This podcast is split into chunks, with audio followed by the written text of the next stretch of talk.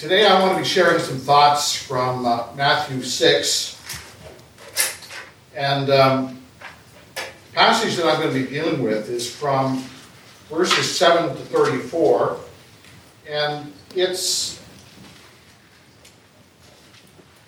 kind of make it a little different. I decided I'm taking it out of the Good News translation today. So, so it causes you kind of listen a little differently, perhaps, than the way you normally hear it. It's funny that our memories as children often are formed by impressions of certain occasions. And one memory I had as a child of a special meetings that were being held in our church in the fall, that sometimes it would happen. and I can recall there were a couple of men who were visiting from Nova Scotia. They happened to be uh, here on the island hunting, and they had come along to the service with some other people and they were known to be leaders in, back home in their own church. And so they were asked if they'd be willing to pray during the service. Well, first one began his prayer. And he started reciting long passages of Scripture. And when he finally finished, his companion got up and started following suit going through some of the recitation of the same things over and over again with long prayers and petitions and thanksgiving and flowering phrases. You know, I can't recall any of those words, but uh, I sure remember enduring those long prayers, basically staying awake, or trying to as a kid. Not necessarily the best impression of prayer, is it? And there are certain occasions in our life that we associate with prayer formal gatherings for worship, public ceremonies, special family feasts and gatherings, just like Thanksgiving. We often associate prayer as being part of the gathering. but the question sometimes is how genuine are the times of prayer in those occasions? How sincerely do we take that opportunity to praise God and, and to seek His will, to thank Him while we even ask for more? How sincerely do we seek His counsel and forgiveness and, and really listen to His advice? And how sincerely do we request His aid to avoid evil when we're in our relationships with the people and the things around us in this world? We are constantly torn between the matter of prayer and possessions, between service and selfishness, between worship and worry. It's almost like there are two different conflicting lines in our lives. There's a, there's a vertical line that runs between us and God, and then there's the horizontal line of this world and our relationships in it. And the vertical line is, is often influenced by our attitude towards God and that influences our relationships with the people around us at the same time. And then our relationship with other people around us, that impacts our view and our relationship with God, whether we realize it or not. And then our view of possessions drastically affects both of these things and jumbles the whole thing again. Question is sometimes why? What's the motive even when we go to talk to God? Jesus said, When you pray, do not be like the hypocrites. They love to stand up and pray in the houses of worship and on the street corners so that everyone will see them. I assure you, they have already been paid in full. But when you pray, go to your room, close the door, and pray to your Father who is unseen. And your Father who sees what you do in private will reward you. When you pray, do not use a lot of meaningless words as the pagans do, who think that their God will hear them because their prayers are long. Do not be like them. Your Father already knows what you need before you ask Him. And so He gives us some sort of precautions about prayer, examining our attitude and our motives when we go. There's an ancient word in Greek, batologio, and it's often translated as being sort of senseless repetitions. And it's kind of the attitude of keep on babbling. Kind of like blah, blah, blah, blah, blah, or like a baby just kind of going on and on senseless words. And, and sometimes we have to be careful that our, our mind and our mouth and our heart and our thoughts are all tuned together. You see, our, our prayers are not measured by weight or by length. By quality, not by quantity. God is impressed by the eloquence of our prayers, but the sincerity of our hearts. We're not to waste God's time trying to impress Him. You know the old KISS principle? Keep it short and simple. Ecclesiastes 5:2 said, God is in heaven, and if you are on earth, therefore let your words be few. Maybe I better listen to that myself. Prayer requires more of the heart than of the tongue. And a person can pray long with false purposes. A person can pray long, but really be focusing on the wrong God. In, in 1 Kings chapter 18, you find there where Elijah was in the contest with the prophets of Baal. And, and they were praying on, it said, for, for basically about half the day, they were praying to Baal. Useless.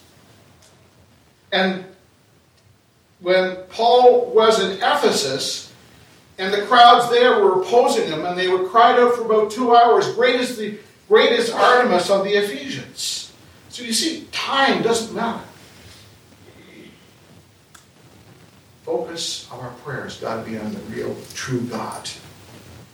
When we try to impress God or worse other people with our many words, we deny that God is a loving, wise, and holy God who really cares about us. We have a, a battle, as I said, this conflict of this dual relationship between the world and ourselves with God. It's a matter of like two kingdoms, and we're kind of torn between them. I don't know how people with dual nationalities deal with it, but it, it's almost in that, somewhat like that divided loyalties. Which one will win out? The spiritual realm or the earthly realm? And so I think the purpose that Jesus gives to us, the model of prayer, is to focus us on where our, our real loyalty, where our allegiance, where our strength really comes from. And he provides to us what is a model prayer to remind us of our place in life in relation to the supreme God, and to remind us to be thankful to Him and to, re- to reflect upon our view of God and our relationship to humanity, and prepare our heart and focus our minds to act on God's will. You see, we don't pray to tell God things that He didn't know about us before. He, he already knows. Everything about our life, even before we were born, every thought we think before we even think it, every act we do before we even do it. Talk about being like a wise father. But he still wants to hear from us. We need to pray to appeal to a loving God who wants us to bring every need and worry before his throne. And so that matter of the model to focus our relationship. And he said, This is how you should pray Our Father who is in heaven. May your holy name be honored. May your kingdom come. May your will be done on earth as it is in heaven. Give us today the food we need. Forgive us the wrongs we have done as we forgive the wrongs that others have done to us.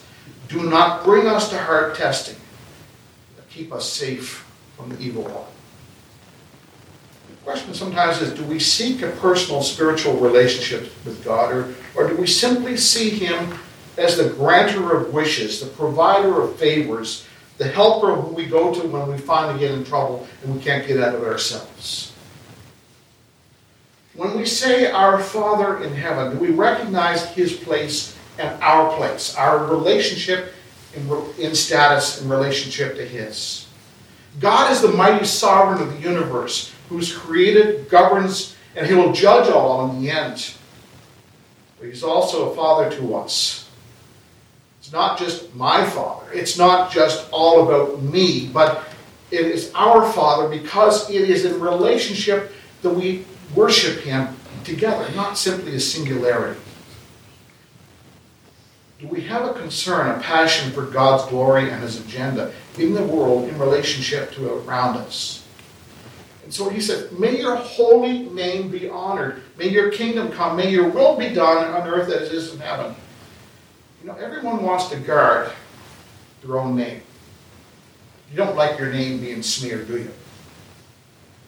And yet, we listen every day to conversations, and God's name is certainly not treated with honor or respect the way that he, we, he really should be. And we, we seem to, to hear in everyday conversations that, and, and we seem to need to be reminded that his name is holiness itself. And we need to resist the tendency to protect and promote ourselves first and forget about him. Kingdom come, your kingdom come looking forward to advancing his kingdom, and that involves our relationship with other people. Your will be done, the ultimate guiding purpose in our life. The important question is often whose will is supreme in our lives. You know, sometimes you're asked to do something. It could be your spouse that asks you to do it. Yes, dear. Doesn't sound exactly willing, does it? But if you say, yes, dear, you know, it's sort of a, more of a sense of compliance there. And in many ways, that is um, the way that we can approach what God asks of us in our lives. Your will, I'll do it. Or, this is your will, I'll do it. And it, big difference in the matter of the heart and the, the will together. He also talks about the matter of give us today the food we need. Give our daily needs, the prayer for our needs, not our greeds, as the saying goes. Back in, in that time when, when he spoke to the people, a lot of them they would work working day at a time, and if they went to a place, they got a job and they got paid at the end of the day. Remember the story of, of the workers? And they just, if they showed up and they worked, they got paid. And if they didn't have work, they didn't get paid, they didn't eat sometimes. And so the matter of give us this day our daily needs, our daily food, was something that was very real to them. And, and what he says is, God provides. Don't grumble about. But, but remember, he doesn't answer yes to every request either. James, in his letter, reminds us about our motives. In James chapter 4, he said, Where do all the fights and quarrels among you come from? They come from your desires for pleasure, which are constantly fighting within you. You want things, but you cannot have them, so you're ready to kill. You strongly desire things, but you cannot get them, so you quarrel and fight. You do not have what you want because you do not ask God for it. And when you ask, you do not receive it because your motives are bad you ask for things to use for your own pleasures. Unfaithful people do not know that to be the world's friend means to be God's enemy. You see, selfish desire puts us on a conflict. It draws us closer to the world, but a lot of times it definitely pulls us away from God. God knows our needs. And he tells us not to worry either. He says, you know, he cares about everything in our lives. And, and praying and asking is to draw us closer to Him. Our, one of the greatest antidotes to worry is, is to constantly praise and give thanks to God. And prayer focuses on the need to correct wrong relationships at the same time. Forgive us the wrongs we have done, as we forgive the wrongs that others have done to us. The old King James had it what? Forgive us our trespasses as we forgive those who trespass against us. Trespasses, or another word would, would be debts. And the concept is that we pile up these debts upon our lives. And it, it, we can't get rid of them. God forgives them. And his forgiveness has to be copied. He forgives as we forgive others. If you jump down in that chapter 6 to verses 14 and 15, you find that there is a link of forgiveness and forgiveness. He said, If you forgive others the wrongs they have done to you, your Father in heaven will also forgive you. But if you do not forgive others, then your Father will not forgive the wrongs you have done. It's not so nice, is it? We want God's forgiveness, but we're not so willing a lot of times to give that ourselves. And yet, forgiveness is required for those who have been forgiven. It's not an option. We don't have the luxury of holding on to bitterness towards others. And yet, it's often in those everyday conflicts that we find that hard testing. It's often in those everyday conflicts that the opportunity comes for the evil one to come in and to create that testing. And so he says, Do not bring us to hard testing, but keep us safe from the evil one. Testing, temptation, things that lead astray. Could be things from the eye, or the stomach, as Barry talked about. Could be ambitions, and we, we see that in the next theory he talks about. But the thing is that God does not tempt us to evil, and He doesn't want us to seek evil. In fact, we're told in 1 Corinthians chapter 10, verse 13, that every test that you have experienced is the kind that normally comes to people, but God keeps His promise. And He will not allow you to be tested beyond your power to remain firm. At the time you are put to the test, He will give you the strength to endure it, so He provide you with a way out. Charles Spurgeon was a famous preacher back in the 19th century, and he said that the man who prays, lead us not into temptation, and then goes into it looking for it is a liar before God. In other words, if you say, lead us not into temptation, and then you go out of the place and you start looking for something to get to trouble, you're a liar. James 4 says, Submit yourselves to God, resist the devil, and he will run away from you. Come near to God, and he will come near to you. Wash your hands, you sinners.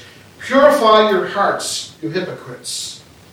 Be sorrowful, cry, weep, change your laughter into crying, your joy into gloom. Humble yourselves before the Lord, and he will lift you up. You see, God will rescue us from the evil one. But we must be realized we can never boast or rely upon our own strength. We can never simply hope that by going to the doorway of temptation that we're going to be okay. Don't go looking for trouble.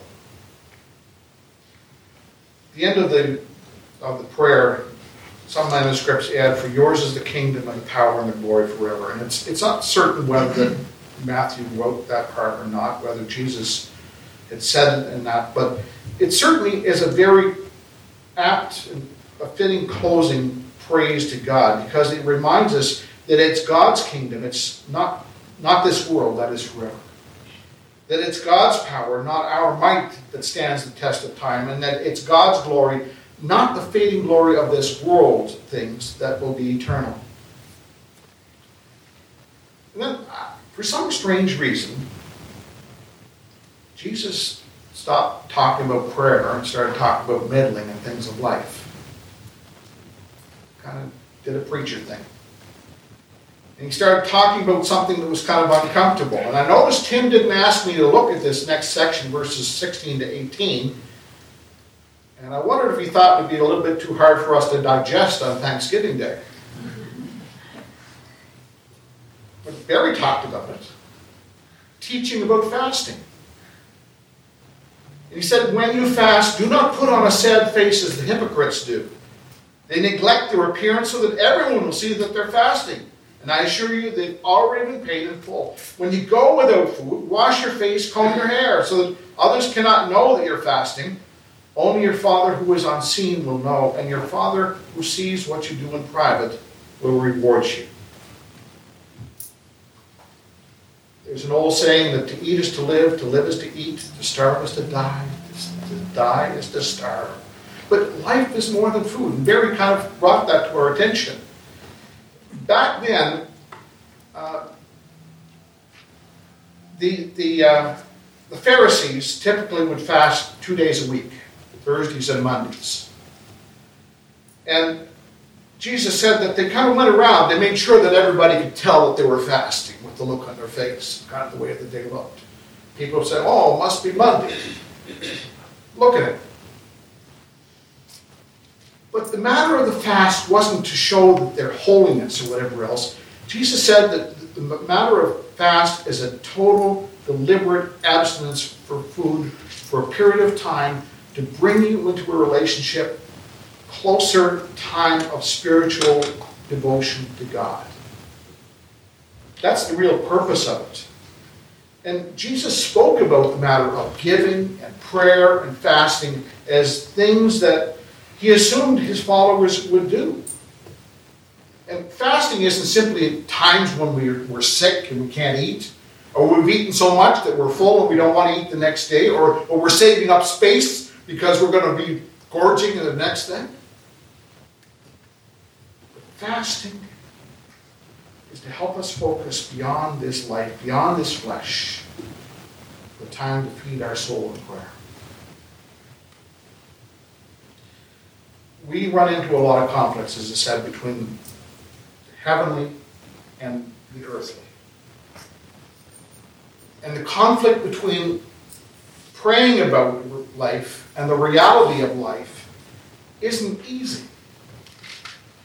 And so Jesus said, Don't store up for yourselves riches on earth where moth and rust destroy and, and robbers break in and steal. Instead, store up riches for yourselves in heaven where moths and rust cannot destroy and robbers cannot break in and steal, for your heart will always be where, rich, where your riches are.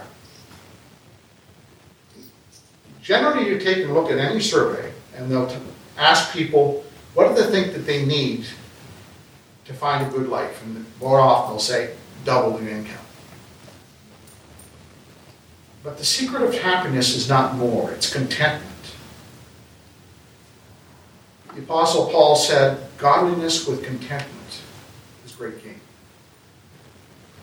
Jesus didn't say it's wrong to possess anything in wrong, but he said it's wrong to fixate on amassing earthly treasure. When we are fixated about getting rich, the ancient Greek basically says, do not treasure for yourself getting treasure on earth. Because it all is temporary. Peter says it in 2 Peter 3:11, since all these things are to be destroyed. In this way, what sort of people ought you to be in holy conduct and godliness, looking forward, hastening the coming of the day of God? You know, I don't think I've ever seen a U-Haul truck following a hearse to the cemetery. I've never seen any type of uh, storage units next to mausoleums. And although the pharaohs of Egypt were buried with all kinds of gold and treasures they thought they'd take into the afterlife, they didn't take it was there for the grave robbers afterwards. God is wanting to see that the material treasures that He gives to us and blesses us with really are also an opportunity for us to use them for His good, for His kingdom, in blessing and other things. And that becomes the link between the heart and the bank account. He said the, the eyes are like the lamp for the body. And if your eyes are sound, your whole body will be full of light. But if your eyes are no good, your body will be in darkness. So if the light in you is darkness, how terribly dark it will be. The old um, the old versions have often talked about sort of a bad eye. In fact, the term an evil eye was a phrase that was used among the ancient Jews to speak about a person who was envious and covetous. Somebody who was discontent with what they had, who were upset with their neighbor's prosperity, who loved money more than anything else and would do nothing in the way of charity for God's sake. The name Ebenezer Scrooge kind of bring that to mind? Jesus tells us that our, either our eye is directed at heavenly things and either full of light, or it's directed at earthly things and full of darkness. Generous is the Spirit of God, and that's the generous attitude that He wants us to have. We're happier and more content when we have God's heart of generosity. But if we don't have it, our body is full of darkness. Jesus is teaching clearly priorities of life. And the first is that we must follow the will of God. Focus our attention and hope on Him. And God expects that will change the way that we work and live in relationship with Him centered in our life, the way that we work with other people around us. Said you cannot be a slave to two masters. You will hate one, you'll love the other, you'll be loyal to one, you'll despise the other. You cannot serve God and money. That's why I tell you do not be worried about the food and drink you need in order to stay alive or about the clothes for your body. After all, isn't life more than food? Isn't the body more than clothes? Look at the birds. Do not do the, they do not plant seeds or gather harvest or put in barns, and yet your Father in heaven takes care of them. Aren't you worth much more than birds? Can any of you live a bit longer by worrying about it? Why worry about clothes? Look how the wildflowers grow. They do not work or make clothes for themselves, but I, I tell you that not even King Solomon, with all of his wealth, had clothes as beautiful as one of these flowers. It is God who clothes the wild grass, grass that is here today and gone tomorrow, burned up in the oven. Won't he be all the more sure to clothe you what little faith you have. Mammon. It's the old word that you often trans- translated as money nowadays, but it was more than that. It was the whole material universe, the matter that everything around seemed to consume. And Jesus is saying that if our drive is amassing wealth, then that has become our master.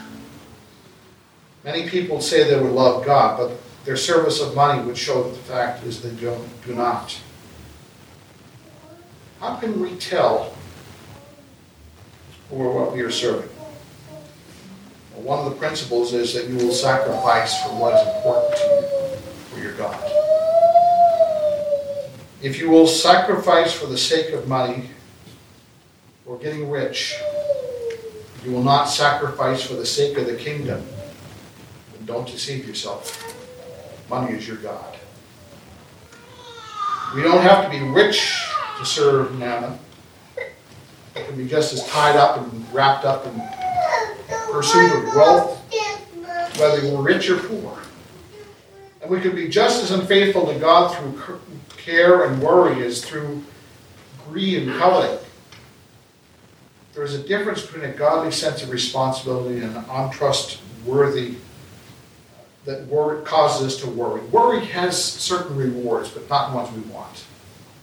Distraction, poor health, sleeplessness, stress.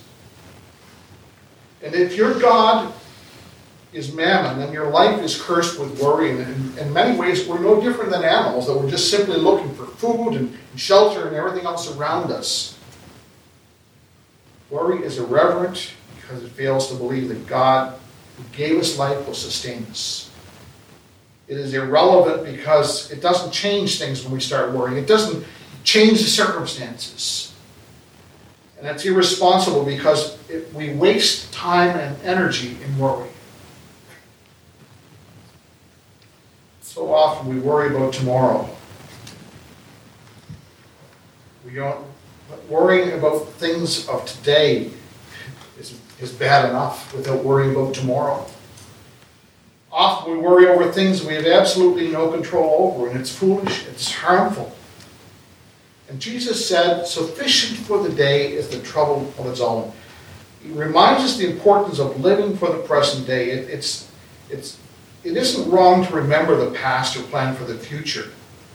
But to some degree, both of those are good. But it's easy to become so focused on either the past or the future that we forget about today and the opportunity we have to do good even to those around us with what we have.